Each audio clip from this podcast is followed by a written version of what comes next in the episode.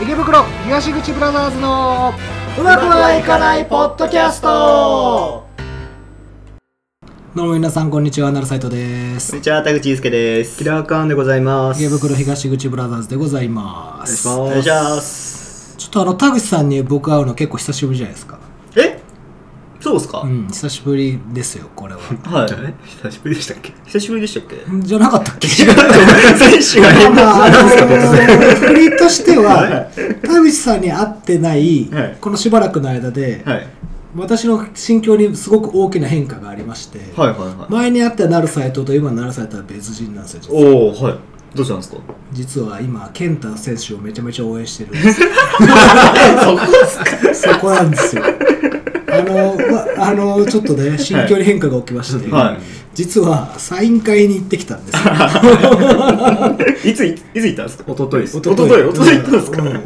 キラーカウントなるサイトで、健太選手のサイン会に行きまして、もっと言うと、はい。まあ、2月の5日なんですけど後、はい。はい。楽園大会に実はキラーカンさんと私は2人で行ってああ、まして、はいはいはい。ちょっとその時の写真をお見せしますよ。はい。えー、っとね。ちょっと待ってくださいね。いい写真がねあるんです。おおすげえ。いるじゃない。ですかいるじゃんこれ今お見せする写真健太選手がなるサイトを見てる写真があるんですね、はい。僕があの GoTo スリープの彼のタオルを掲げておりまして、はい。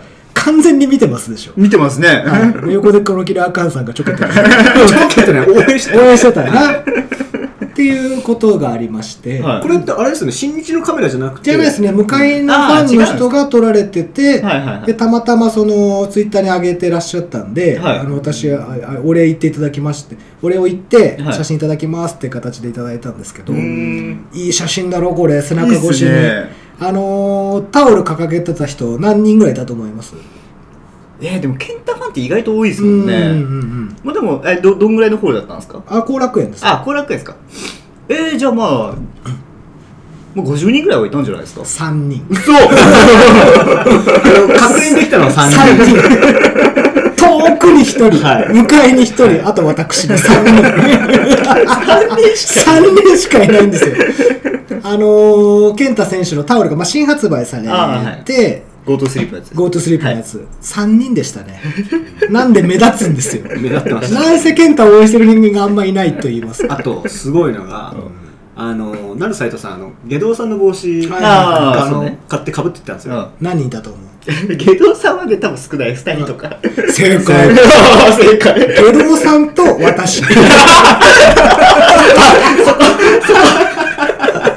実質1でしょそういう意味においてはねあのーまあなんでじゃあ僕がねちょっとあの1.5の時ちょっと軽く文句言ってたじゃないですか、はいはいはい。なんで僕がその健太選手を応援するせその心境の変化があったかっていうと、はい。もうツイッター見てたらもうクソリポージさんが。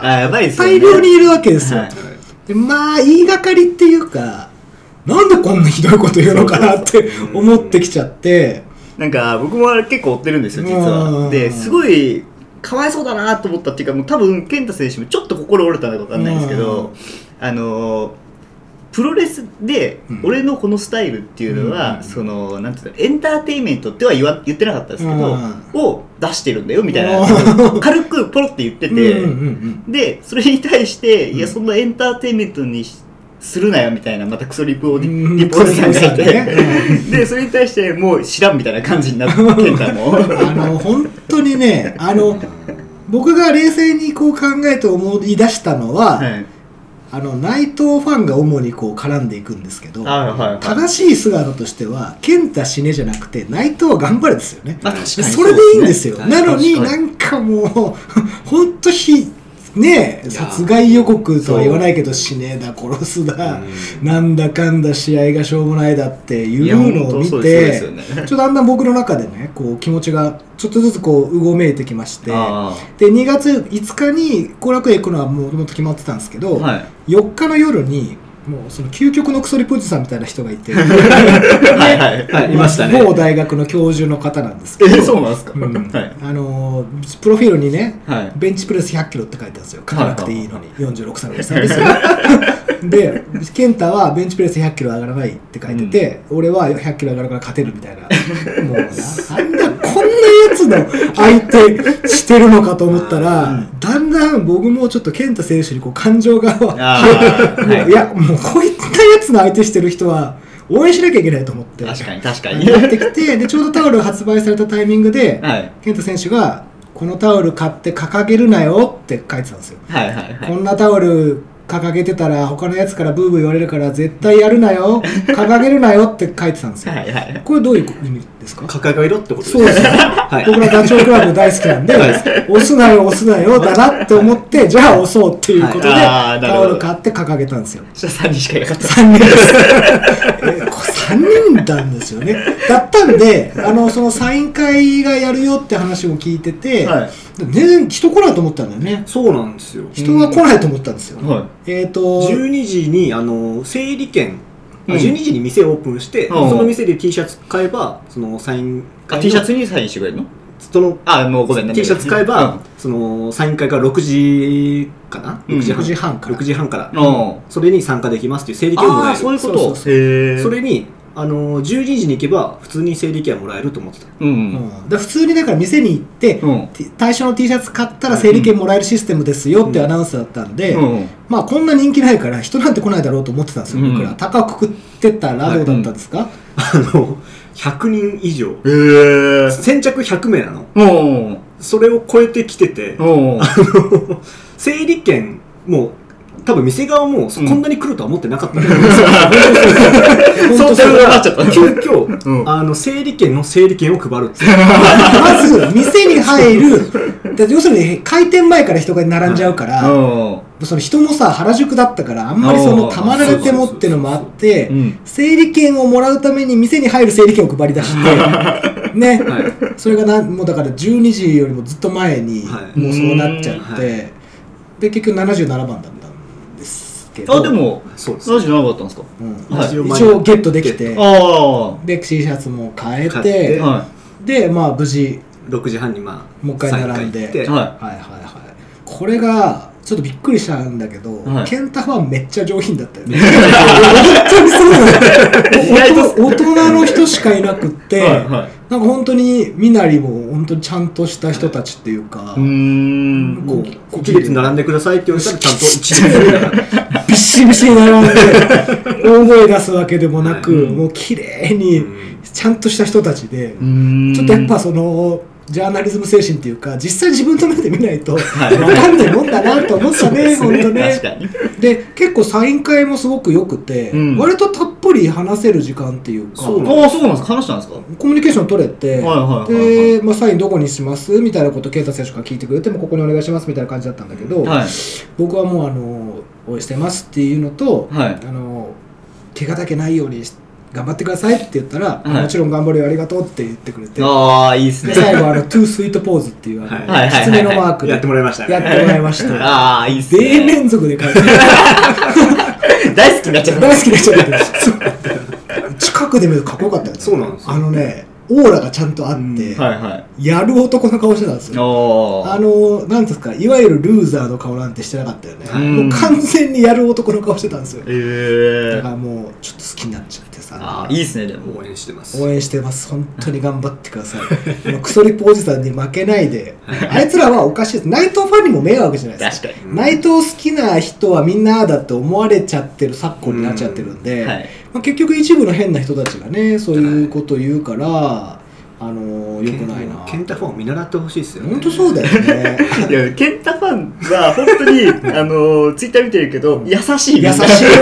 お前 なんで優しいんだろうと思っちゃクソリポを送ってくるおじさんに突っかかってったりしないのそうそうそうそうそう。気持ちとしてはさやっぱそのノアで大活躍して WW 行ったけどちょっとうまくいかなかったからあのどんな形でも今健太が目立ってることが嬉しいんだろうなっていう そんな感じだった。あのね。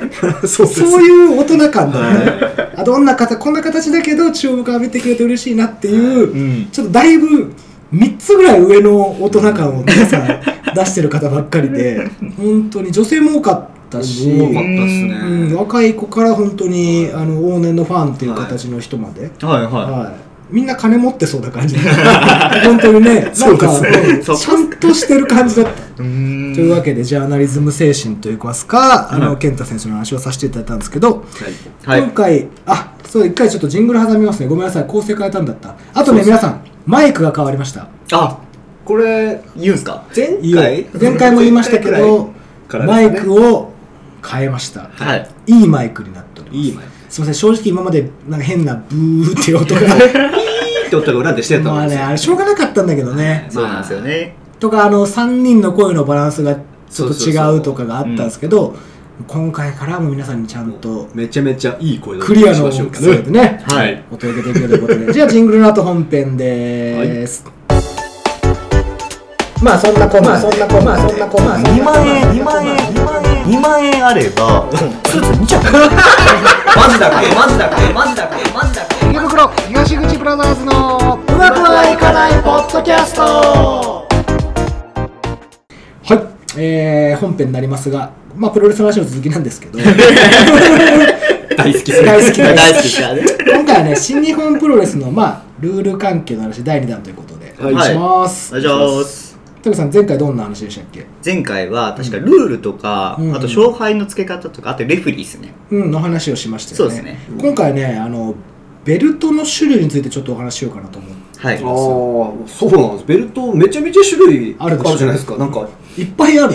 よくわかんなくなってきてるんですよ。そうだよね、あのー、その説明ってされないから、はい。己で解釈しろみたいな感じで今なってるんですけど、そうなんですか？いや、そうだよ、だって、己で解釈なんですか？だって、いんな、やんないっぱいベルトあるの、なんでかわかんないじゃん。まあ確かに。普通だって1本だろ。新日本プロレスでブリティッシュヘビーとか US ヘビーとかああ、はい、そういうのよくわかんないでしょ、はいでその辺の話をちょっとしようかなとはいお思っ願いしてますおります。ちょっと脱線していいですか？いいよ。この間、ウィル・オスプレイとうんジャックスザザック・セイバージュニアが、はいはいはいはい。てかウィル・オスプレイ負けたじゃないですか。うんすげえショックでし またね、でも今度マジショックでした今度イギリスでやるんだよ。ヨあそうなの？ヨークホールで。ょ。あ、そうなんですかそう。2.14おお。2.14なんですか？バレンタインズデー。おおあのいや勝ってほしいなやっぱでもやっぱブリティッシュヘビーのベルトはブリティッシュで現れ、うん。争われるべきだろう。っていうのがあるからいいじゃないリマッチも見れるんだから、はい。うん、これイギリスの人たち嬉しいと思うよ。確かに。うん、まあちょっと脱線というかちょっと脱線全然いいですけどね。じゃあ今ね新日本プロレスは合計8種類ベルトあるんですよあ、でも8種類しかないんですか？8意外と少ないかもしれない。ただタッグとかもあるんであそう本数そうそう。そうとしてはもっといっぱいありますけどはい種類は8あそうなんだ。はい。なぜじゃあこんなたくさんベルトあると思いますか？なぜ？これはねはい。鈴木みのる選手が言ってたんですけどはいはいはい。都合があるからだろうって言ってそ そのまんま。お前らの都合でベルトいっぱいあるんだろうって言ってました。これはファンクラブのでしか読めないインタビューでおっしゃってたんですけど、はい。まあおっしゃる通りで。まあいろんな理由があってベルトがいっぱいあるわけなんですよ。なんでちょっと今日はそのねその歴史であったりとかをちょっとお話ししていこうかなとはい。思ってます、まあ質問とかあったら途中でお二人どんどんしてもらって、はい。あのまあ、詳しい人は全員知ってる話なんでこんなのは、はい。だからこう今から見ていくような人たちのちょっと疑問のヘルプになればなぐらいの位置づけでちょっと話しようかなと。もう7でちょっとベルトに関しては見てますそうだよね。うんだからちょっとその辺の区分があると面白いかなと思ってます、まずね、まあ、一番最初代表的なベルトといえばこれ設立順にいきますけど、はい。はい。IWGP ヘビー級王座うん。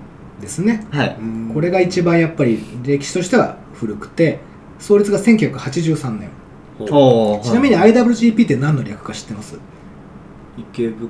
違う違う違う違う。違う違う違う違う違う。ウエストあれは逆にこっちから取ってるんだけど、あの世間とどいちゃってるのがそっちだからやりましたけど、別に池袋の東、西口を争ってるわけですから、うん。西口公園の覇権を争うベルトじゃないから。まあ本気で言うとうん。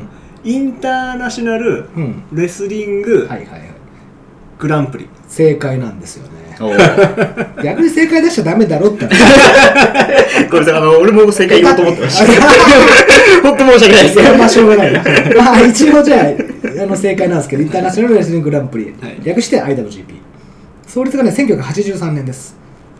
うんうんで初代、はい。83年初代王者はハルク・ホーガンへえそうあのアメリカのスーパースター、はヒゲのね、はいハルク・ホーガンが初代王者なんでへす。ーで最年少王者は中村慎介の23歳。すげえ。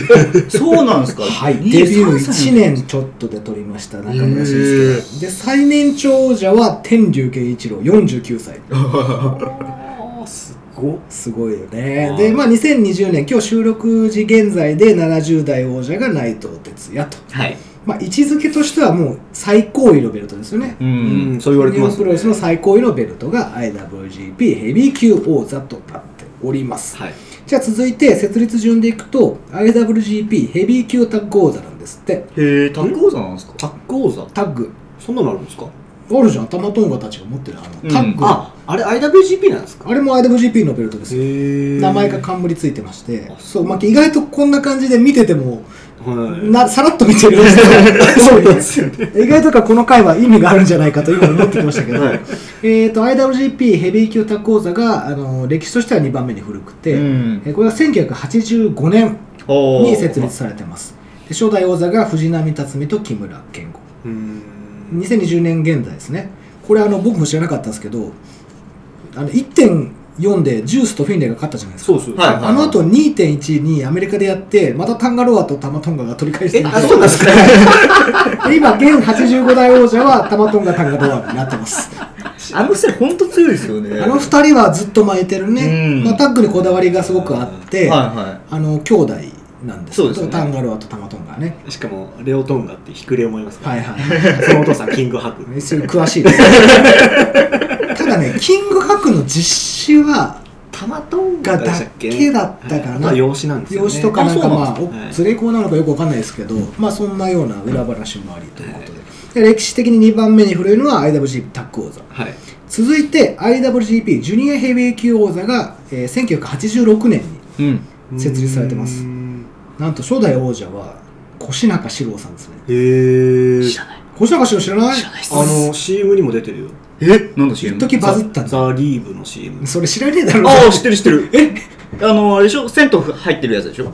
とかなんかいうん。なんかあのシーズンによって変わる。うん。ああ分かる分かる。リーブの CM はノアの選手がよく出てる。そうそうそう松本とか。まああのヒップアタックで有名で、はい。一時あのアメトーークで越中史郎芸人っていうのをあの剣道小橋がやっててそれで有名になった。名前だけ一人歩きしてった人なんですけど、まあすごいいい選手でね。初代王者は越中史郎、はい。えー2020年現在はえー86代王者ということで高橋宏夢選手がうん。今持ってます、で最年少保持者これ僕ちょっとあの改めて知ったんですけどドラゴンリード23歳、あそうなんですか彼はあのものすごい16歳か7歳からやってるからキャリアは長いんですけど、はい。えー、と年としてはもう23歳で最年少体感してる、いいつですか？やだから3 2年前ぐらいじゃない？へえだからドラゴンリーすごい若いからね。すごい。23誰から撮ったやつですか？あの時あれヒロムから取ったのかあそうなんですか？2年だからあの例の大怪我。ああはいはいはいのはい。辺のタイミングの、まあれ違うわ。一瞬持ってたんだ。あのー、あそこここちょっと編集入るかもしれないですけどえっとオスプレイから取ったんじゃない？えそうなんですか？えうん。オスプレイってあれ？だってた一瞬だけ持ってたんだよ。えあそうそうそう。えっとねはい。あのー、高木が出た時のえーっとジュニアのベスト・オブ・ザ・スーパージュニアやってた時のチャンピオンが確かあのドラゴンリーだった。あでですね。決勝戦勝ったオスプレイがドラゴンリーと対決して、はい。えーっとオスプレイがベルト取ったから、ちょっと誰から取ったか覚えてないけどあのタイミングだから去年あそういえばそうだ。なそうですね。うん。持ってましたね。で最年長体感が金本浩二の40歳。うん。はいで最多体感記録ですね。重心サンダーライガーの11回。うん。通算防衛に関しては31防衛してましたライガーさんはね、まあ、これで、えっと、今 IWGP ヘビーえー IWGP タッグうん。IWGP ジュニアヘビーまでお話ししましたけど次で1998年だいぶ空いたんですけど、はい。はいジュニアタッグができます。うーん。IWGP ジュニアタッグヘビー級タッグ王座ややこしくなってきましたね。まあヘビーのシングルのベルト、はい。タッグのベルト、ジュニアのシングルのベルトタッグのベルトっっていう構成ですね。でこれが1998年、えー初代王座が、えー大谷慎次郎と高岩隆一。この間ライガーさんの引退試合出られてました。ああはいはいあの二人が、えー、と初めてジュニアヘビータッグを取ったと。人で今61代王者が一応ショーヨーですね、はいはいはい。まあ、今日現在ですけど、はい、ここまでが IWGP とジュニアの、まあ、シングルタッグシングルタッグのベルト、でこっからがややこしくなるんです。ここまではシンプルじゃないですか、はい。はい。次が IWGP インターコンチネンタル王座。そうそうここは分かんないんですよからなんですよね多分。あこっかえー設立がね2011年あ割と最近なんですね。そうですね、えー、と初代王者ね MVP っていう人なんですけどご存知ないでしょ？知らないっあすよ。の15歳であの強盗してあの刑務所に入ってた ガチのギャングみたいな人なんですけどが初代王者。でうんちょっとここはエピソードがあって僕はちょっとあインターコンチがすごい好きなんですよ。はい。ベルトとしては。うん。はい。でもともとはね2011年にアメリカ興行を行う際に、まあ、海外マットにおいて争われるベルトを作ろうということで IWGP インターコンチネンタル王座ができたんですよ。うん。インターコンチネンタルってどういう意味ですか？インターコンチネンタルってどういう意味でしたっけ？大陸ですね。大陸絶対イギリスの大学出てないね。チンパンジャングル大学だ。よバブルス君と同期じゃないの。違います。違うか。先生はターちゃんでしたね。あやっぱ俺そうだ言っちゃった。言っちゃった。あのー、草原にあの岩でしょ？机は岩。水場ですか？違います。ちゃんと出てましたよイギリスの大イン学。タインターコンチネンタルって大陸っていう意味なんで、はい基本的に大陸で間で争われるベルトにしようということで設立されたんですよ、うんはい、で2011年にできたんですけど当初のデザインって今と全然違っててはいはいはい黒のベルトに銅色のバックルがついてたんですよこれめっちゃダサくてはいはあの10円玉ベルトって呼ばれてたんですよ。で中村慎介が言ってたんですけど、IWGP ヘビーが金色じゃないですか、はい。でジュニアヘビーは銀色じゃないですか、はい。に対して多分銅にしたんだと思うんですけどなんで自分たちから序列勝手につけてんだってなって確かに。うんで中村慎介が、えー、と挑戦するときにいうん。もうあれダサいと 酷評しまして10円玉だっつって。自分が勝ったらベルトを作り直せっていう要求をしたんですよ会社に。えーで結局勝ちまして、はい。第4代王者中村慎介が取った時にデザインを変えたんですよね。白に金のベルトにして、かっこよくなったんですよ、はい。で結局その慎介が防衛と体感繰り返して、はい。中村のイメージのベルトになったんですよあれが。だんだんだんだん。で、えー、と結局なんか最強の IWGP ヘビーに対して、うん。カリスマの IWGP インターコンチっていう位置づけにだんだんなっていったんですよ、ん。それはもう中村慎介の功績ですけどはいあいつがずっと持ってて、はい。でもういろんな人と試合やるんですよ、うんうんうんでカリスマ色がどんどんどんどん強くなっていって、はだからよく見てると分かるんですけどあの今はねちょっと2冠ということで内藤選手が2個持っちゃってるんだけど、いはい。あのカリスマって呼ばれるやつが歴代こう持ってるベルトにだんだんなって、他に誰います？まあ、内藤もだから制御不能のカリスマって呼ばれてたじゃない。はい。で中村慎介退団した後は内藤がずっとこう持ってたりとかしたんですけど、はい。だからなんかちょっとその位置づけが変わるたもの。っていう感じ。だから結局2011年にできたばっかりだから、うん。で慎介も15年6年までずっと持ってたからね、うん。あのーまだ日は浅いんだけど、まあ、そういうイメージになりつつあるっていう、うん。まあ、今後どうなっていくかって感じですけどね、まあ、現王者が24代ということで内藤哲也。はい。はい続きましてネバー無差別級王座あ出た、あこの辺からより分かんなくなると思うんですけど、えっと、2012年ですね設立。は結構新しい。はでもともとは、まあ、これちょっとややこしい話なんだけど、えっと、若手主体で行われる興行があったんですよ。ネバープロジェクトっていう、まあ、新日本プロレスのいつもやってる興行とは別に別枠でもうちょっとちっちゃい会場で若手中心にやろうっていう、まあ、試みがあって、うんはいはいはい。そこのベルトだったんですうーん。でまあなんか最近もうやってないんだけど。ま あ若手育成プロジェクトのベルトっていう。はまあ WWE で行くとこのあの NXT っていう下部団体があるんですけど、はい。そこもベルト持ってるんで多分そういう位置づけだったと思います。うん下部組織の一番上のベルトみたいな。でそれ取ったらその上の団体に行くこうキャリアパスみたいなあー。まあ、そんな位置づけにしようと思ってたんだと思うんですけど えーと初代の講義そのネバー無差別級王座はトーナメントで行われて、まあ、ブッシュとかヒロムとかが出てたんだけどね、若手とかが16人ぐらいトーナメントで競いまして、まはあ初代王者は田中将人っていう選手、まあ、ご存知ないと思います新日の選手じゃない選手が取りまして、はで現王者が29代ということで高木慎吾ですね。そうですね。でこれはだからインターコンチがもともと大陸間で争うっていう位置づけでスタートしたのにカリスマのベルトになったじゃないですか、はいはネバーはなんかやべえやつらが巻くベルト なんかそうですね。そうえっ、と石井ちゃんとかもともと田中将人がそういう選手なんですけど、田中将人とか石井ちゃんとか柴田とか。あのーなんですかハードヒットでバスバスいくみたいなまた鈴木みのもそうですけどそういうイメージあります。そういう人たちが争ってたのでなんかそういうベルトになりまして、は割に合わないっていうか。い。割に合わないって。なんか僕のイメージ呪われてるベルトっていうかあれを持ってしまったらぶん殴られるっていう。そんなそんな気しません？ああれを持ったら殴られるんですよ。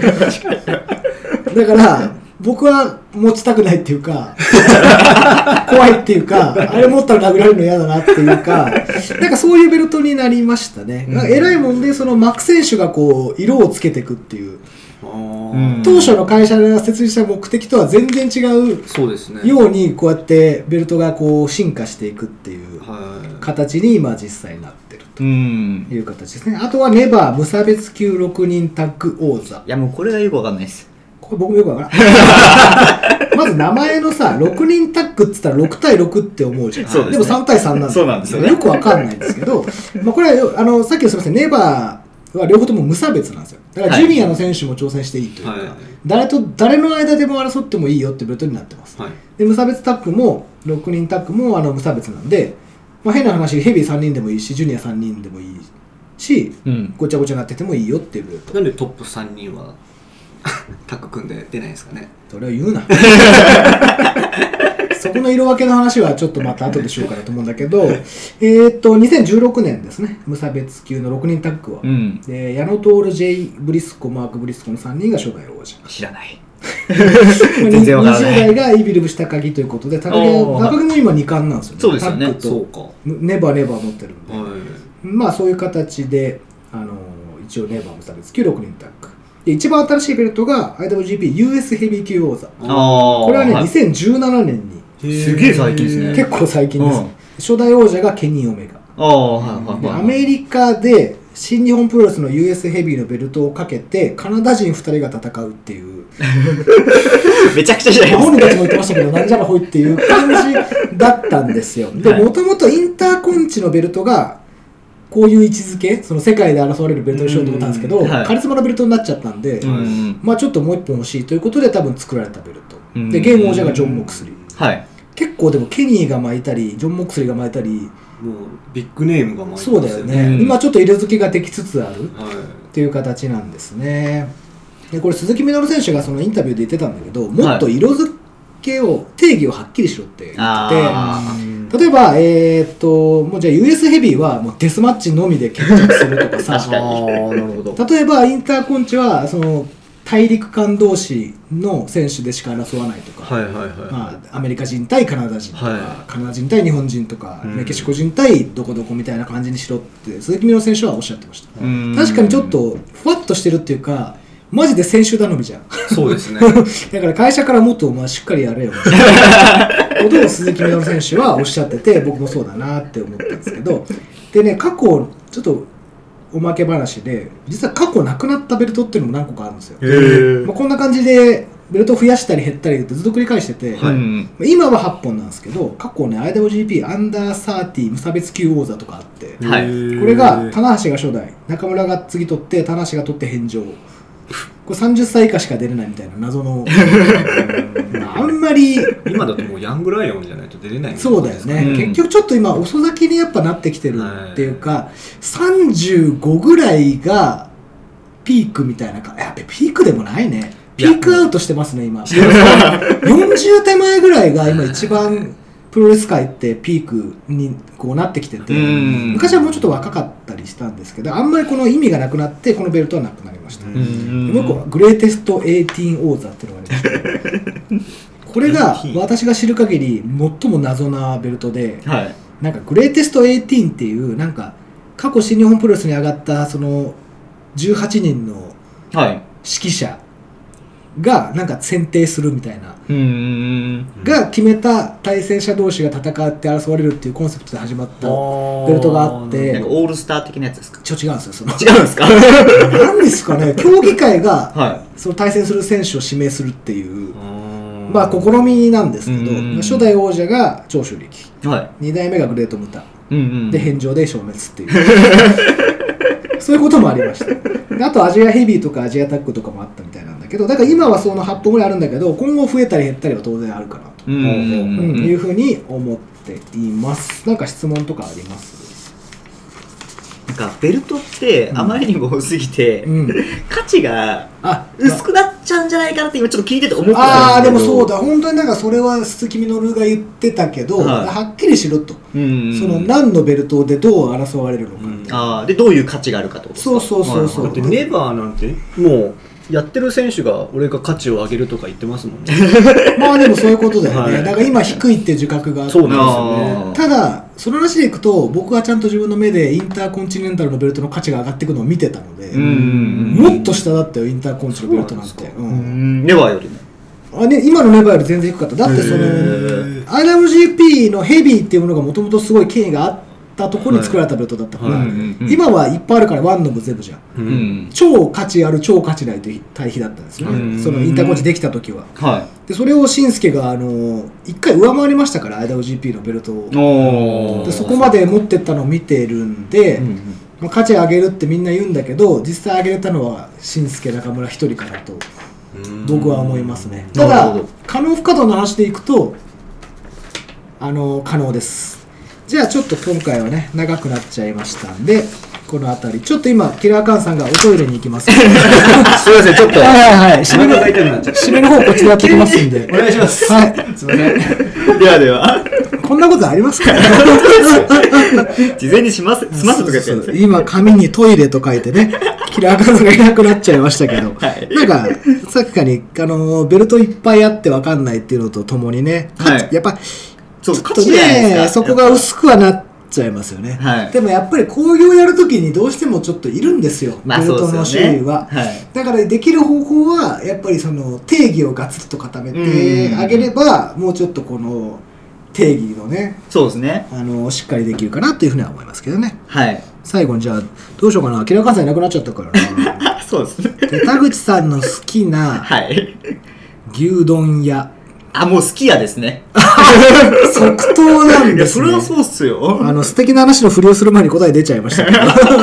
何がいいんですか？すき家とその他にもあるじゃないですか。松屋とか、はい。吉野家。あと何でした、えー、吉野家松屋。あとなんだっけ？あの中尾とか。ああ中尾とかもあるね、ななんですき家が好きなんですか？えーっとすき家の肉が好きなんですよね僕ぎあ牛が好き？牛が好きなんですよ。牛丼が好き。そうですね。とあとその、トッピングが結構自由にいろいろあるじゃないですか、うんその中のあの3色のチーズ盛りだっけ チーズ牛丼あるじゃないあですか。れチェダーチーズとかそうそうそうはいはいはいあれがめちゃめちゃうまいんですよ。でなまあで他のところにもあるじゃないですか。中にもあるシスキヤにもあるし。あるあるある。けどやっぱあのすき家のチーズのあの3色というかそのトッピングのやり方全部ま食べて言ってるってこと？あもちろんそうです。それはそうっすよ。全部食った結果、はい。チーズが美味しい。そうそう。チーズとあと肉肉の質？質。多多分質で言うと、うん。吉野家の方がうんあのいいって言うじゃないですか。知らない。